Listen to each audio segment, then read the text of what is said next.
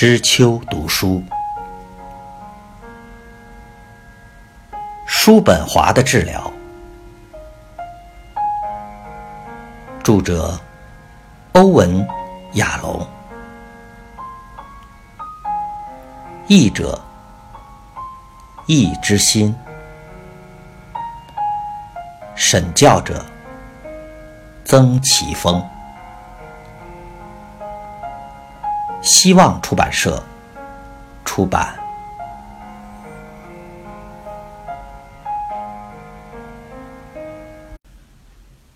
第三十九章，最终得到名声。有些人无法解除自己的锁链，却仍可以使朋友得到自由。尼采。叔本华最看不起的就是名声，但他却多么渴望名声啊！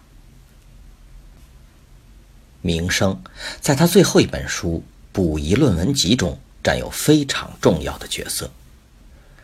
这是两大册的合集，包括零散的言论、散文、格言，完成于1851年，也就是他过世前九年。他完成这本书时有极大的成就感和如释重负的轻松感。他说：“我要把笔开干净，然后说，剩下的只有沉默。”但真正的挑战是找出版商。先前接触的出版商因为出版他那些无人阅读的著作而赔钱。所以都不愿意再碰他的新书，甚至他的巨著《意志与表象的世界》也卖不了几本，只得到一篇了无生气的书评。最后，一位忠实的福音使者说服一家柏林的书店，在1853年印了750本。叔本华拿到十本赠书，但。没有版税。《补遗论文集》的第一册包括三篇一组引人注目的文章，谈论如何得到和维持自我价值感。第一篇文章《人是什么》，描述创造性思考如何产生内在的丰富感。这种途径可以提供自我价值感。进而克服人生基本的空虚和无聊。人生的空虚和无聊会使人无止境地追求性的征服、四处旅行和投身投机取巧的人间游戏。第二篇文章《人有什么》，则仔细分析弥补内在贫乏感的主要技巧。无止境的累积财富，这种方法最后会使人被财富控制。第三篇文章，人象征什么？非常清楚的表达他对名声的看法。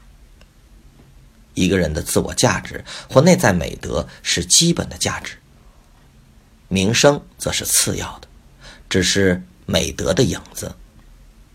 我们赞赏的不是名声，而是真正的价值。一个人最大的快乐不在于后代会知道他，而在于他自己发展出受到尊敬的思想，值得流芳百世。根据内在美德而有的自我价值感，能产生自主的力量，这是别人无法夺走的，这是内在的力量。然而名声。不是自己能控制的。他知道不容易播出名声的渴望，他将之形容为拔出非常疼痛的肉中刺，并同意塔西特斯译注所写的：“对名声的渴望是智者最难放弃的事，而他本人始终无法放弃名声的渴望。”他的著作弥漫着没有得到成功的痛苦。他定期搜寻报纸和杂志，希望找到任何关于他或他的著作的报道。每当他外出旅行，就会指派最忠实的福音使者朱利斯·弗朗史泰德负责搜寻的任务。他虽然不断取笑自己被忽视的现象，但最终还是放弃自己在有生之年名扬四海的念头。他后来在书上的引言公开谈到，未来的世代将会发现他。接下来发生了令人难以置信的事。《补遗论文集》这本描述追求名声的愚行的书，使他声名大噪。这本最后的著作减轻了他的悲观，平息了他的哀叹，也提供了如何生活的智慧指引。他虽然不曾公开放弃生命，只是一场地球表面的乏味演出和空无的极乐长眠中无用而不安的插曲的说法。但他在补遗论文集中却采用了较务实的途径。他说：“我们没有选择，注定要受生命之苦，只能试着尽可能较不痛苦的活下去。”叔本华总把快乐视为消极的状态，没有痛苦，并珍爱亚里士多德的格言。聪明的人渴望没有痛苦，而不是渴望快乐。因此，《补遗论文集》教人如何独立思考，如何保持怀疑和理性的态度，如何避开使人得到慰藉的怪力乱神，如何好好思考自我，降低自己的危险，并避免执着于随时可能失去的东西。即使每个人都必然在人生最大的傀儡戏中活动，感觉到牵动我们的丝线。然而，只要保持哲学家的崇高观点，就能得到安慰。也就是从永恒的观点来看，没有一件事是真正重要的，每一件事都会过去。布宜论文集采用全新的语气，虽然一直强调人生在世可悲而不幸的痛苦，但增加了连结的层面。透过每一个人共同的痛苦，我们得以彼此连结。在一段著名的话中，伟大的厌世者对他的两族同类展现较温柔、宽容的看法。人与人之间最恰当的称呼不是“某某先生”，应该是与我一同受苦的人。不论这种称呼听起来多么奇怪，却是根据事实把别人放在最正确的位置，并提醒我们最必要的事就是宽容、耐心、饶恕，并爱我们的邻人。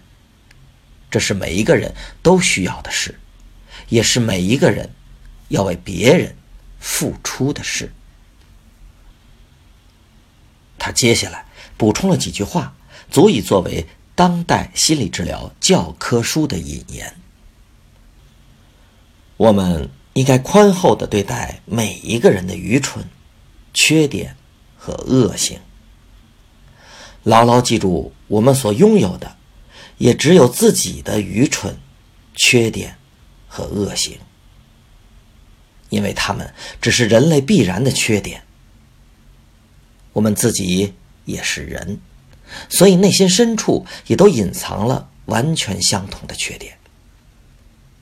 我们不应该只因为别人在此刻与我们不同，就对他们的恶行感到愤慨。布宜论文集得到了极大的成功。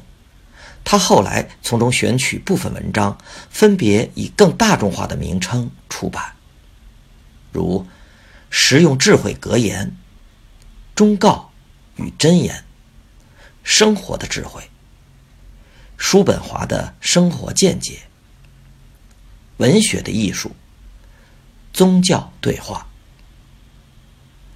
整个德国知识分子圈立刻争相传颂叔本华的观念，即使是邻国丹麦的科尔凯郭尔，也在1854年的日记写下：所有文艺界的闲谈、新闻记者、无名作家，全都忙着讨论叔本华。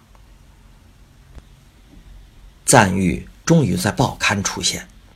差点成为叔本华出生地的英国率先以一篇令人瞠目结舌的评论肯定他所有的作品。评论的标题是“破除迷信的德国哲学”，刊登在声誉卓著的西敏斯评论报。不久之后，这篇文章被译为德文，在德国广为流传。类似的文章立刻出现于法国、意大利，彻底改变了叔本华的一生。好奇的访客成群结队来到英格利绪餐厅，想要目睹吃午餐的哲学家。瓦格纳将原创的剧作《尼伯龙根的戒指》献给他。各地大学开始教授他的作品。学术社团邀请他成为会员，颂扬他的信件如雪片飞来。他过去的书重新在书店现身。镇民在他散步的时候向他致意。宠物店大卖叔本华所养的狮子狗。叔本华的欣喜非常明显，他写道：“猫。”被抚摸时会满足的低鸣，人被称赞时也无可避免会在脸上反映出欣喜，表现出希望。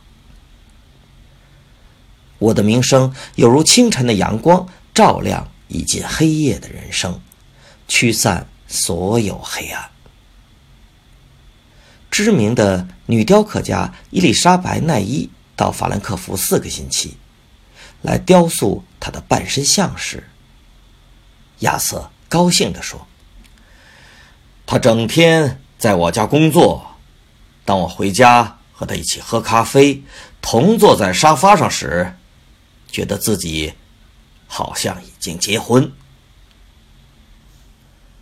自从亚瑟最美好的岁月以来，即童年在里哈弗瑞的布莱西马尔家居住两年。亚瑟一直不曾把家庭生活描述的如此温柔、满足。译著：塔西特斯 （Tacitus），公元五十五至幺二零年，古罗马历史学家。